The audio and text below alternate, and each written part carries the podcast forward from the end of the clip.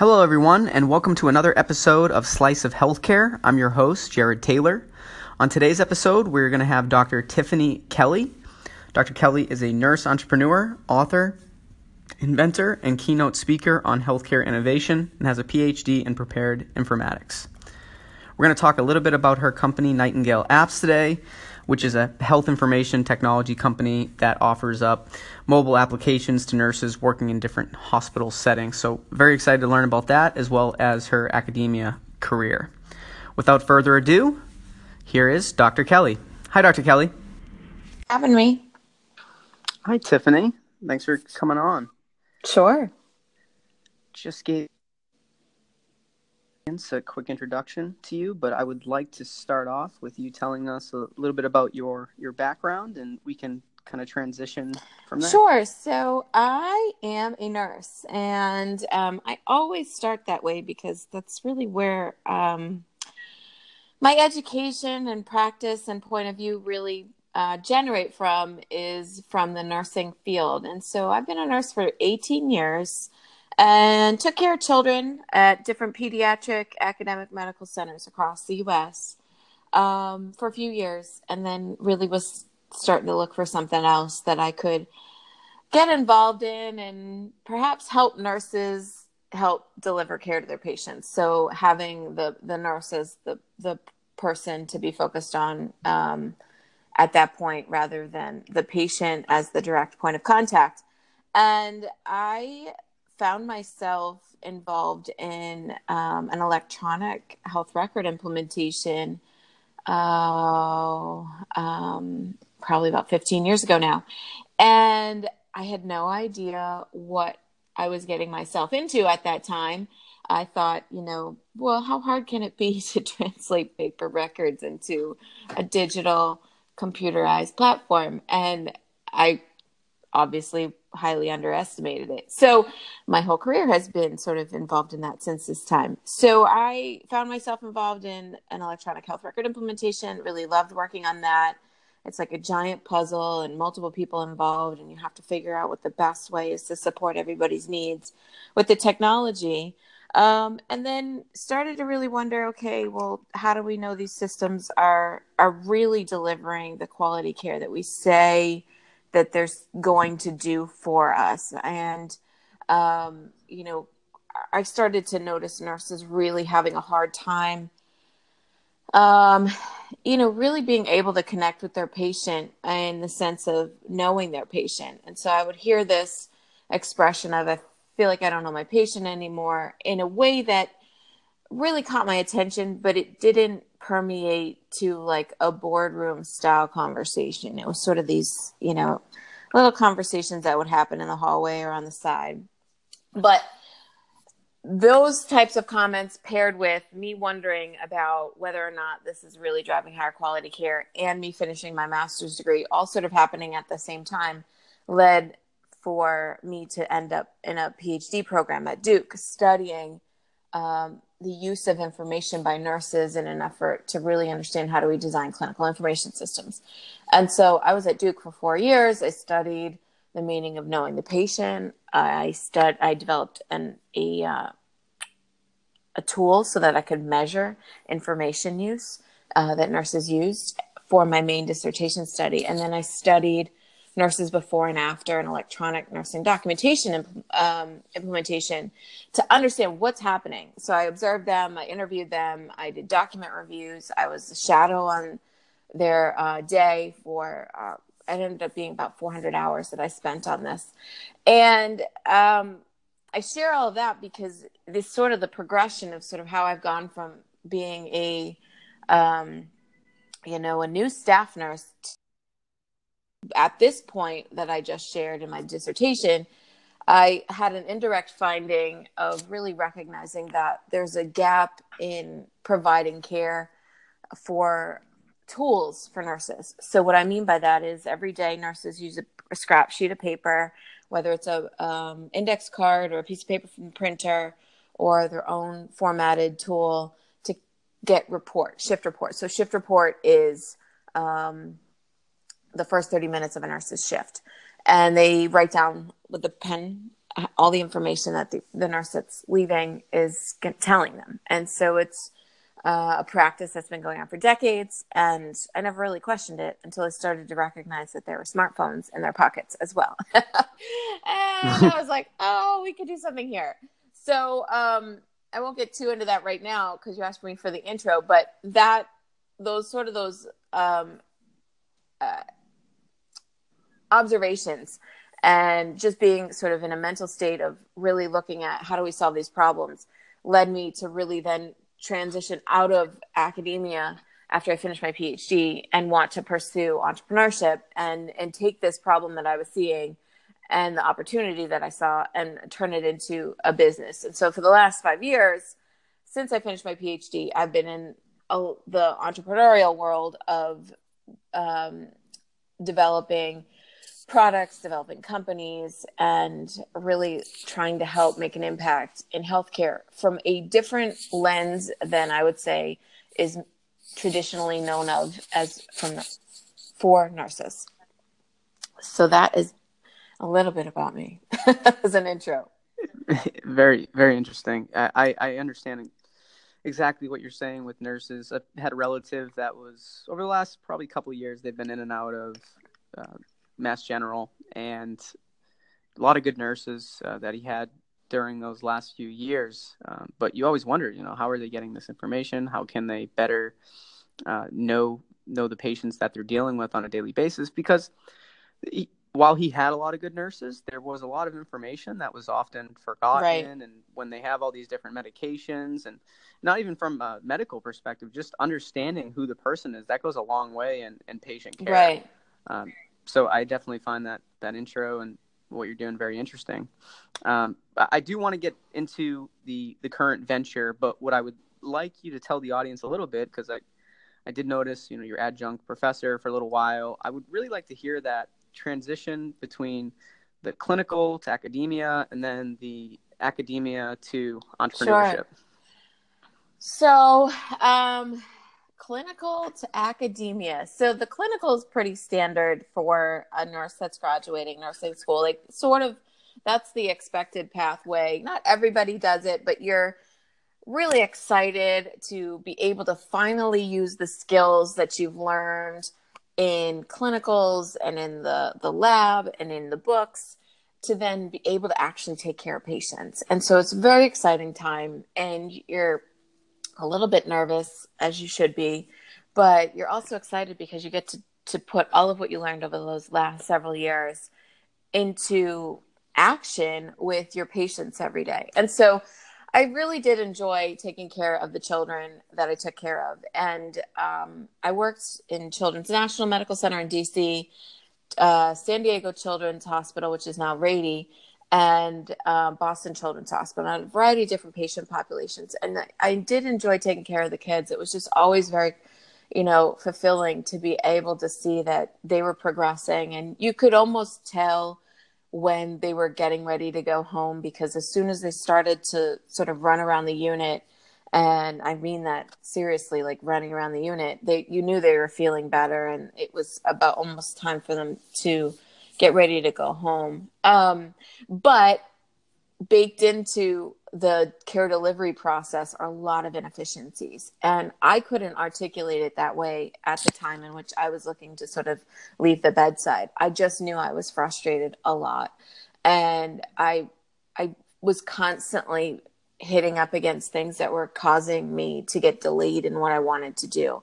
So it's like you're you're um going to give a patient a medication and you walk into the room and oh well you're not supposed to put it in that. We're supposed to do it this way. And so you'd go back and you'd have to redo that. And so there were all these things that would take place or there was never enough linen on the cart.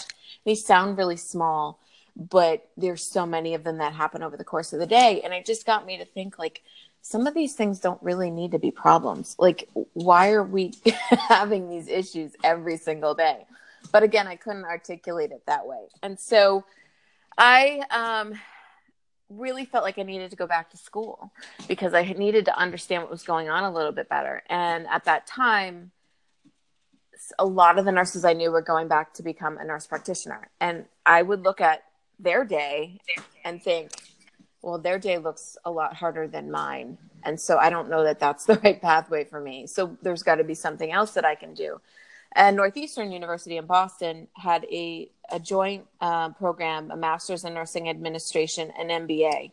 And I thought, okay, let me go explore this because I think I really want to understand uh, healthcare as a business. And having, if I'm going to go back to school at that time, I thought this was going to be it.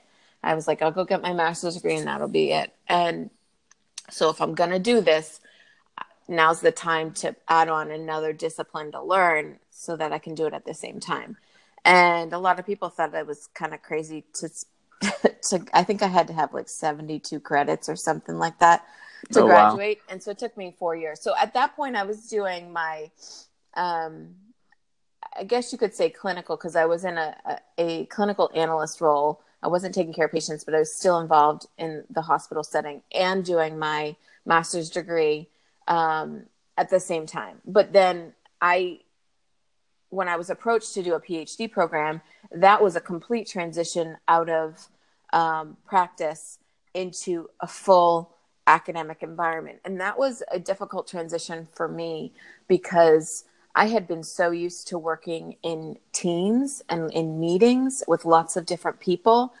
And transitioning from that environment into a PhD environment was tough for me because at, at that point you're now independently working on what you're working on. So you're working on your dissertation basically from the minute you enter the door, which sounds a little intimidating, but um, all of the efforts you're doing, whether it's think, just even thinking, are about working towards your dissertation. And so that's your that's your own thing. You have your mentor or your dissertation chair who's helping advise you, but the work you're doing is all on your own. And it's also very different because it's studying reading and um, writing. And the writing is papers and grants. So i would say that transition was very difficult for me the first uh, year year and a half. And then by year three i was like okay like it becomes normal. Like you've got to develop new work patterns because you're you're working independently you really don't have a lot of deadlines other than the semester ending, but you do have an impending deadline of you have to graduate and get your dissertation, which some people can take many years to do. And I was determined to be done in four. and so um, you have to be disciplined and then also like learn how to adjust to um, I'm going to use the word failure, but I didn't use it at that time. I think the setback is the word I used at that time because going from, I don't think anyone could really prepare you for what a PhD is going to look like, but it is just really uh, constantly you're ideating and you're creating something new. So you're going to fall into these traps of oh well that didn't work out quite right or somebody doesn't understand what you're saying or the argument isn't quite positioned quite right. And so you're constantly evolving it. And if you've never gone through that before it's it's really difficult to deal with. And or getting back papers that are all marked up you're just like oh my god what did i do?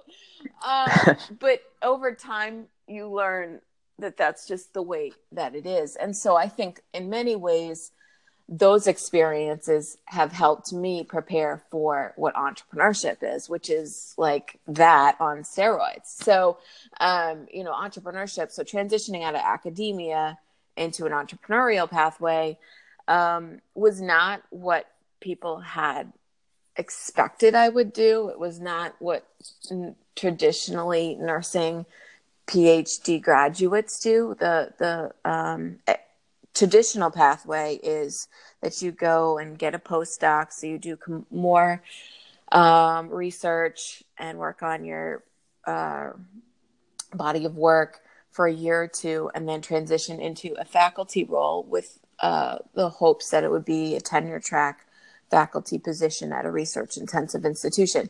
And I, I saw that pathway, and um, you know, I also had this this new idea for Know My Patient, which is our, our mobile application. And I thought, you know, I really think for this to be successful, I need to look at how to commercialize it. And so that was the decision point for me was I could do either option, but which one was going to be the one that I felt as though could work towards commercialization and in an effort to get Know My Patient into the hands of as many nurses as possible. And so that was my decision point, not knowing anything really about entrepreneurship.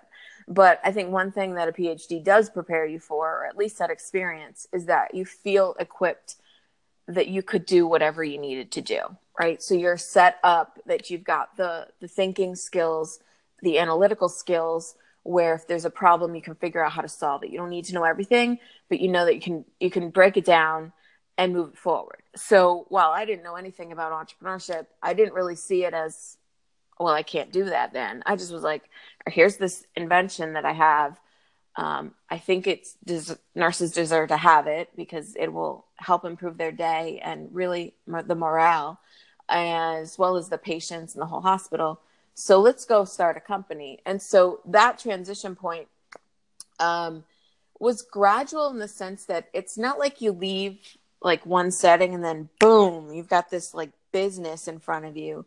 There's so many little steps to even work towards getting there and thinking about okay what is it we're doing? What is the product? Like i think a lot of times people start with the product and then they build a company around that which is you know it, it is what it is. There's so many different ways to do it. But um and then gradually over time really come to learn okay well what is this business world like? Because once you transition from a, a, a student role to a person in a business role, there is a shift in how people will sort of perceive you and or sort of wonder, you know, what's what caused that change. And especially in nursing it's it's becoming more common but 5 years ago it was not common for a nurse to go and start a business and that is something that I have learned and I knew I had no idea. I was like, well, I what why wouldn't I go do this? and so, but um, it's changing, and we're seeing a lot more nurses go down this pathway, which is really exciting. Um, so that's been some of those transition points in the sense that clinical to academics is um, your your environment changes and your focus changes and your work style changes and then from academics to entrepreneurship and, and the business world is a whole nother ball game because now you're you're not in the confines of your institution. You're the whole world is like sort of available to you or they feel a, they are um, can contact you. And so you have to figure out who are the right people to be around that are going to help me move this forward. And that can be a very difficult thing to navigate especially early in starting a business i'm sure you you understand as well yeah it doesn't seem i mean although you said there were parts that it wasn't the norm for you know a PhD student to go into the entrepreneurship path, especially in nursing. It, it doesn't seem like, even though it was uncomfortable at first, that you had much of a issue though with that transition. No, is that fair to yeah, say? Yeah, no. I mean, I kind of um, the decisions I've made in my career have never been well. I I should be doing this, so let me go do that. It's always been about like what's I'm tr- what I'm struggling with at that moment in time. So, you know, I knew I wanted to be a pediatric nurse and I did that. And then I started to feel like this isn't a good fit for me anymore because I'm having all these questions and I was uncomfortable and I wasn't seeing other people having the same struggles. So I knew I needed to find something else. And so then I went and found that what that was was a master's degree and then a career in informatics and health IT and then when i needed more knowledge i didn't couldn't articulate it at that time this way either that's when i ended up in a phd program so everything that i've done has sort of been like all right here's what i'm thinking about and this is what i want to do what are my options for how to do it? And then i just decide on what that is and go. Um, i'm very not concerned with what i someone says i should do. Um, and actually that it can really be a difficult thing for people to be able to navigate because some I've been told, well, you should be, you know, um, academic, you know, tenure track faculty member. This was several years ago. And I thought, I understand it. I understand I've got the credentials for it. But at that point in time, I, I didn't feel like it was the right fit. So I always make the decision for myself. I do take into consideration, you know, what people are telling me and listen to that. But as far as transitions um, and feeling feeling like you're going against the grain, um, it, it really doesn't stop me. You know what I mean? It's more just like, all right, well then people need more awareness around this. So like let's do some more education, however I can do that to show that this isn't, you know, an outlier issue. It's more just I might be doing this a little bit earlier than some other people. Well, I think you know, you and I have spoken before and then you you nailed it on the head right there. You don't do what people think you should do. You do what, you know, feels right to you and that's definitely the the mark of an entrepreneur. Uh, going back to the part where you were saying you you had all these questions, were you were you asking these questions too when you were in the clinical setting that were allowing you to come to some of these findings? Um, so the which which questions uh, related to the product or or just in general? Just just in general. We so we haven't released it yet, but we just did a podcast on how healthcare professionals can be more creative because mm-hmm. we were talking about like what you uh, our last week's guest uh, and you you were in the healthcare field and now you're starting a you have this healthcare business and which related to what you were doing before and that's how you came up right. with the idea for this business so what we're trying to do is saying well healthcare professionals especially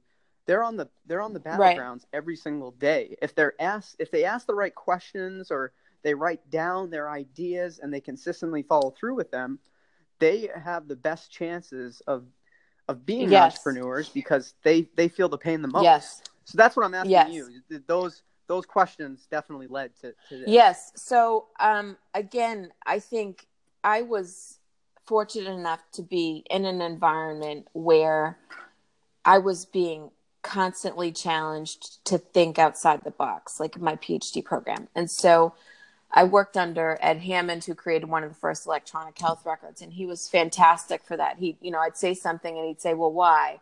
And he's an engineer. And so our perspectives were always a little bit from different angles and we talk through it. He'd make me think about things a little bit differently. So I was always looking at what's going on.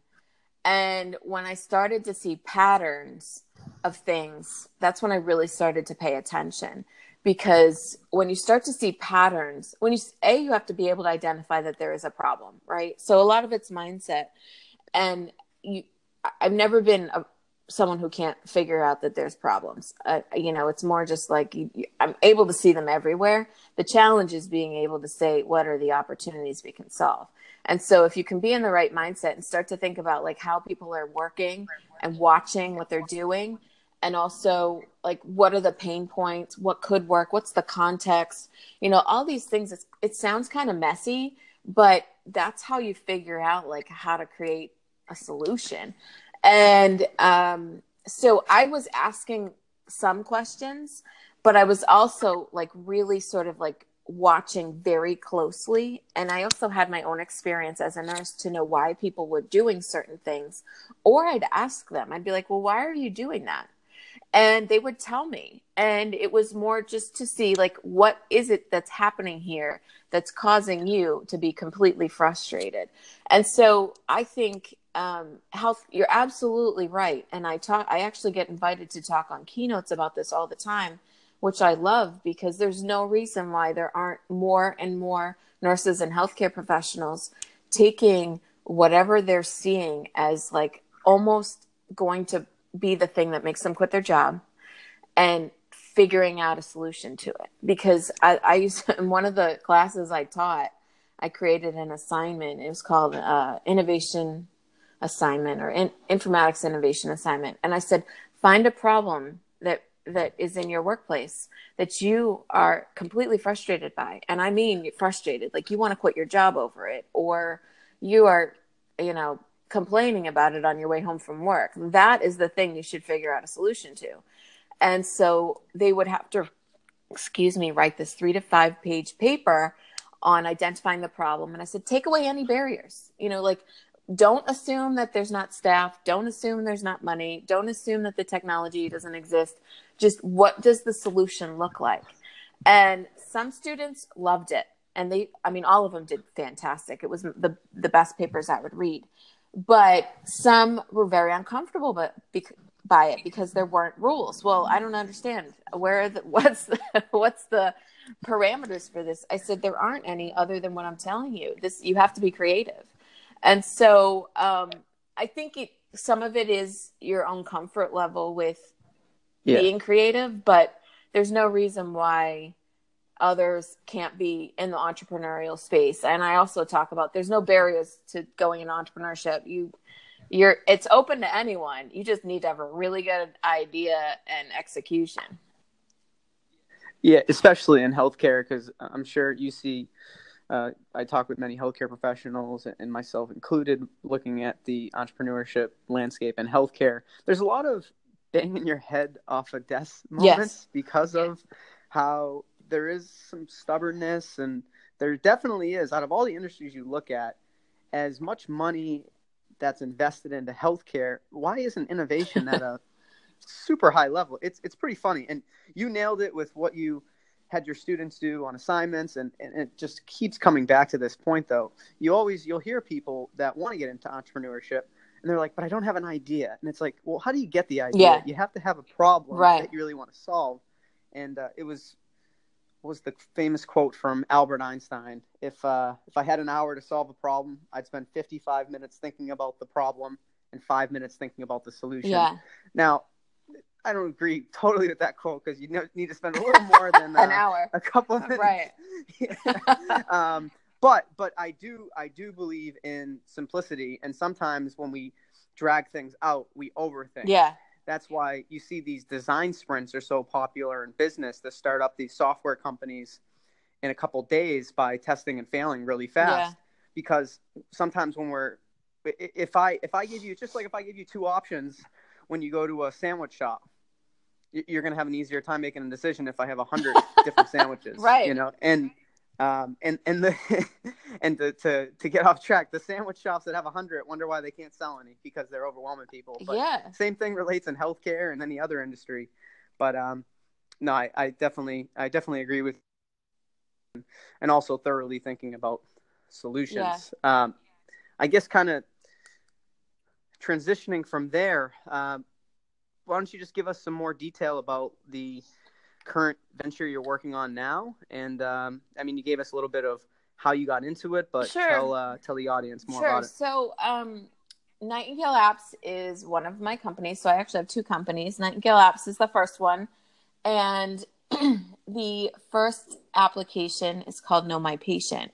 And so, if you recall when I was talking earlier, nurses feeling like they I feel like I don't know my patient anymore. And then I I studied the meaning of knowing the patient to find out that it really is um, knowing clinical information and personal information. So you had mentioned something that caught my attention at the very beginning about really knowing the person, and I think that's a big distinction because it's one thing to sort of put a diagnosis on someone to say, oh, appendicitis or you know cellulitis or whatever it is, but behind that diagnosis is a human being that has likes and dislikes and has a way of communicating that might be different from someone else and preferences and all of those things are so important to deliver good nursing care because keep in mind there's a human being in that bed or chair and nothing feels worse than when you feel like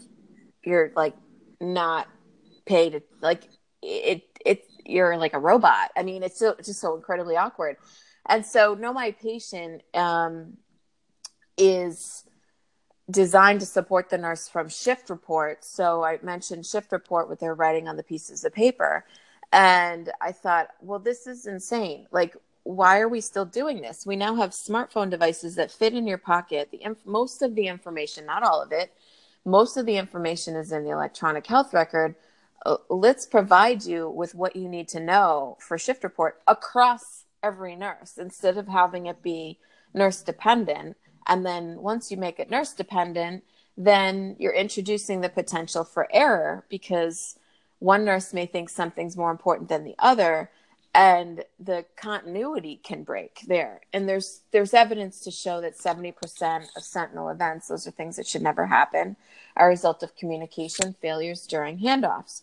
And it's not necessarily just nursing handoffs but nursing handoffs happen twice a day at least if not three. And so i saw these little devices that i'm talking to you on right now in their pockets popping out for the calculator for the time, for the flashlight when they didn't want to turn the light on in the room because they wanted to make sure the patient could still sleep.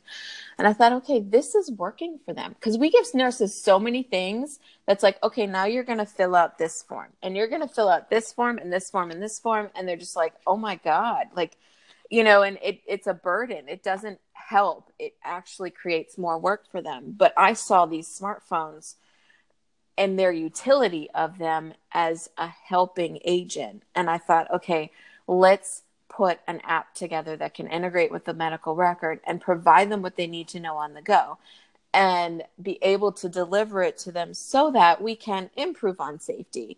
We can actually maybe let you go home on time and save the hospital money. We can um, you know, provide care in a more timely way. And I can't really go into the specifics of how it works, but these are some of the metrics as well as you know make patients feel like you know who they are. There was a time that um, i'll never forget this. This was very early and we were getting ready to i was one of shadowing one of the nurses. We're getting ready to go into this isolation well it wasn't an isolation room a patient um, who had cancer and we were putting on isolation uh, gowns gloves and masks to protect the patient from any possible infection and so this nurse pulls out all of these saline syringes from her pockets, which are very common when you're flushing lines, and they're wrapped in sterile packaging. It probably was like a dozen. And she said, I'd normally take the packaging off of these before entering the room to save myself some time.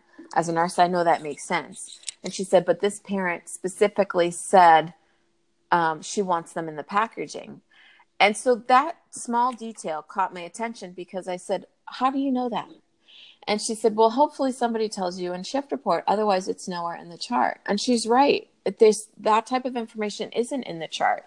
But imagine what that parent feels like if they she constantly is seeing people not hearing what she's asking for. I mean, you, that that trust relationship starts to break. So all these factors led into the design of like what we created for Know My Patient. And now, as a business, we're um, you know, working to launch that app. And, you know, one thing I'll say about healthcare is it takes a lot longer than anyone anticipates. And a lot of that is environmentally. Is the organization ready for what you're bringing them? Right. Like, so I, you know, I think about like uh, artificial intelligence and machine learning, and I'm like, okay, we, we still need to like, you know, show that mobile is important. and so, yeah. Um, and that's where you're saying innovation. A lot of hospitals are moving towards innovation, but they're still like trying to figure out what's our mobile strategy. And so, um, you know, that's a little interesting to me because all of those people that are trying to figure out their mobile strategy, I'm sure have a mobile device that they use for their life. So it's it's always interesting to me when we're sort of that far behind what our day-to-day life is like. You know what i mean? So um, anyway as a company we're working to launch that application. We have another um, app that we're getting ready to release which is more of like a, a fun app for nurses to use stickers.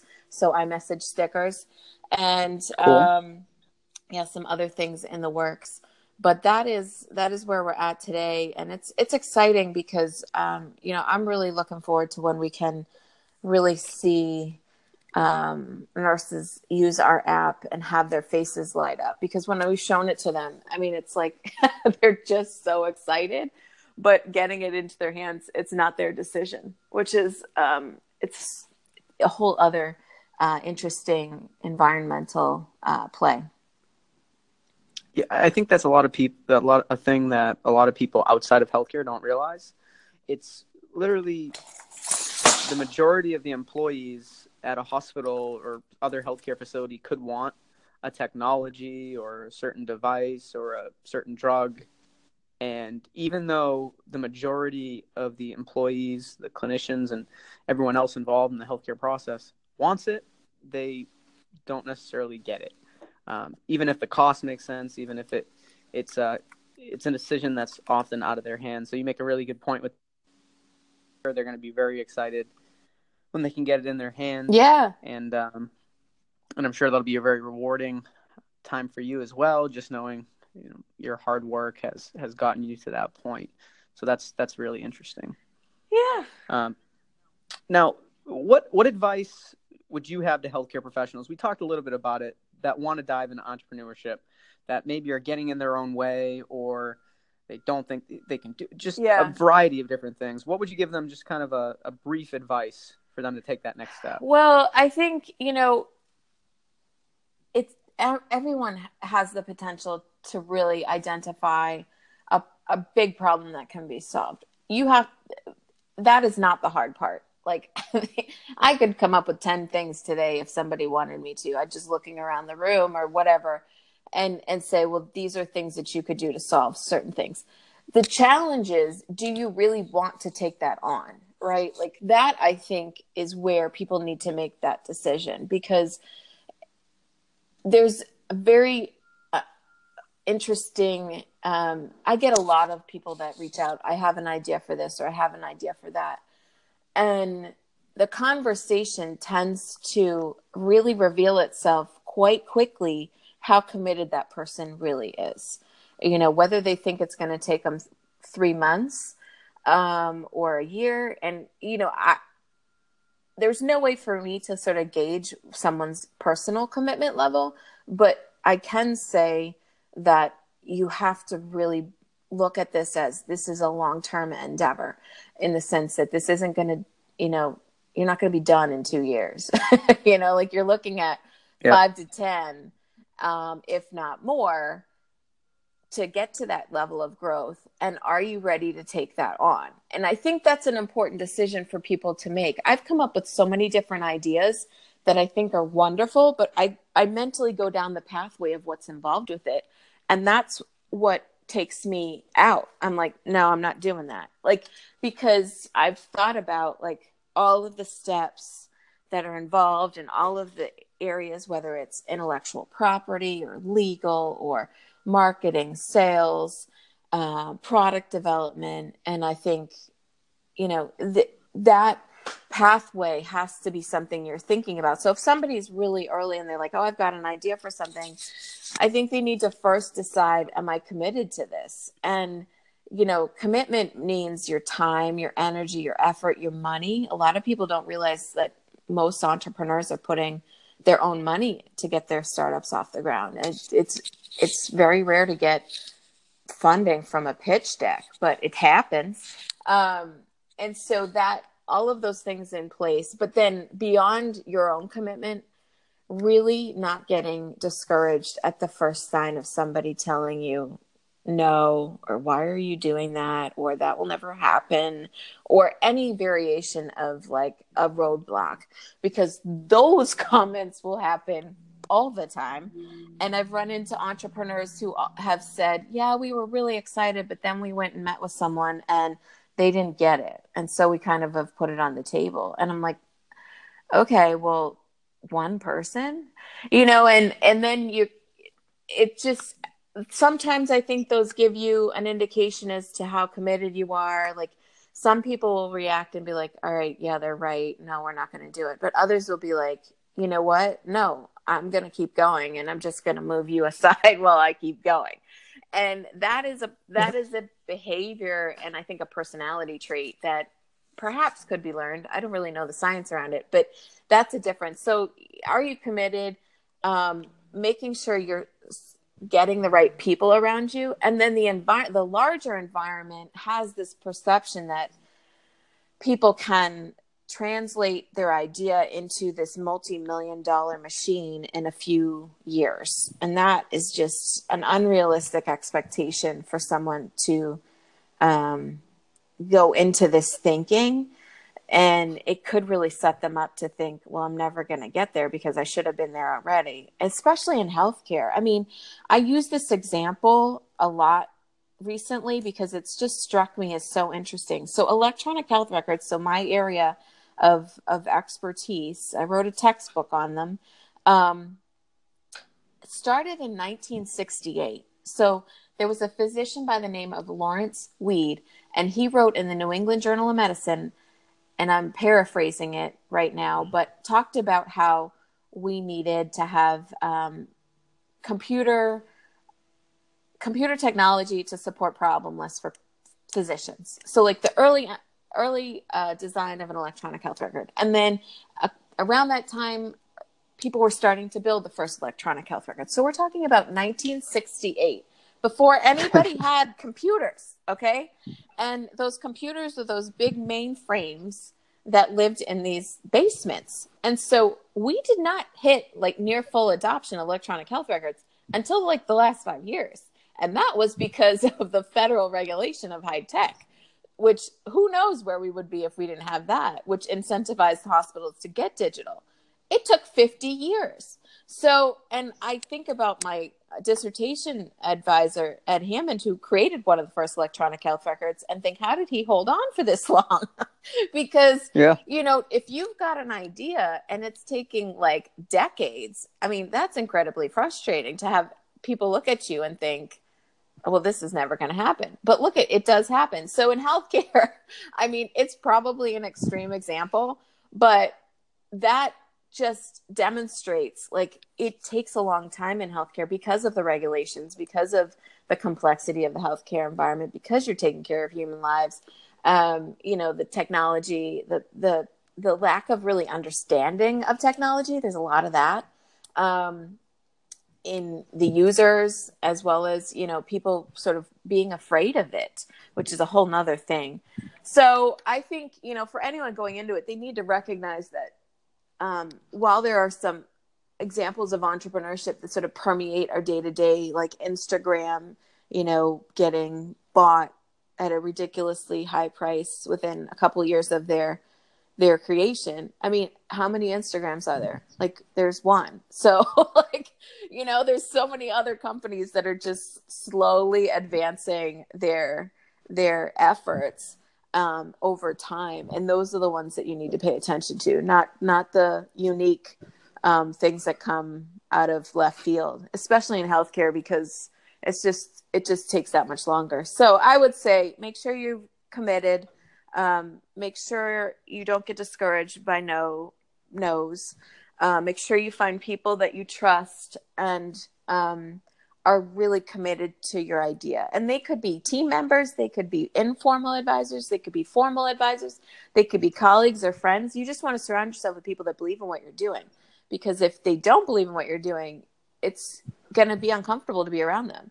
And um and then also just recognizing that it takes a long time. And I don't say all these things to discourage someone from entering the field.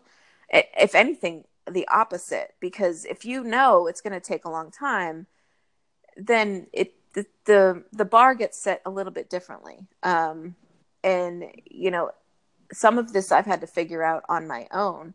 And that's why i share some of this because it's just it doesn't happen in a couple of weeks. Definitely not. Yeah no you're you're spot on it and i'd i'd like to add to uh, just don't be afraid to tell others what you're working on and your ideas in the space to healthcare professionals that are interested in diving in entrepreneurship. I think there's two reasons a lot of people feel they don't want to share their idea. One, they think someone's going to steal mm-hmm. it, but ideas are cheap. It's execution that really creates the the big businesses. And two, they're afraid of the criticism they're going to get. But that's the best part. Yeah. When someone says like, "Have you thought about doing it no, actually, I didn't. Maybe let me take a look at it. So, I, I think you you brought up a lot of good points, and uh, I mean, you can tell within two seconds of talking to someone how passionate they are about their business and the industry, and and that came across the first time we talked, and it comes across even more after hearing you talk more about um, you and your history. Yeah, you you have to like be your best advocate, and um, and really believe in what you're doing. And some people will say, I don't get it because they really just don't understand. I mean, if somebody were going to start to talk to me about molecular biology, ways of, you know, I, I, I wouldn't have any context to know if what they're telling me was valuable or not. And so it would be a detriment to get my feedback for them. You know what I mean? So you have to pick the right group of people to to listen to and hear from so that they can understand what you're saying as well as provide you their their point of view. So it's it's a um we do need more people in this area because there are just so many problems to be solved. But I also think we need to make sure that people who decide they want to do this are really prepared for a multi-year effort um, towards their goal, and also being smart about how they find resources and or use their resources. And so when I say resources, generally I'm thinking about like funding and not sort of just funding the machine to fund the machine. yeah, absolutely. Very good points. Okay. Well, I, I definitely I want to thank you for for coming on the the podcast today. It was a pleasure speaking with you. Where uh where can people get in touch with you and follow your your company? Sure. So um my if anyone wanted to reach out, my email address is Tiffany T I F F A N Y dot Kelley K E L L E Y at nightingaleapps.com. We have our website, nightingaleapps.com. You can find me on LinkedIn um, Twitter. Uh, those are some places you can find me. And uh, my other company we didn't talk about today, but uh, I Care Nursing Solutions. So the letter I Care Nursing Solutions is another place you can find me. And I'd be happy to connect with whomever had a question or wanted to chat. Excellent. Well, thank you so much for coming on again, and and uh, we look forward to hearing how business progresses and uh, keep up the keep up the grind. Yeah, thanks so much for having me. I really appreciate it. Absolutely. Well, you have a great day. Thanks for coming. You on. too. Thanks, Jer. Bye-bye. Bye. Thanks to everyone who tuned in to another episode of Slice of Healthcare. Please be sure to check us out at www.sliceofhealthcare.com and follow us on our social channels at Slice of Healthcare. On Twitter, we're at Slice of HC. Thanks, and look forward to another episode of Slice of Healthcare coming up in the next couple of days. Thanks, have a great day.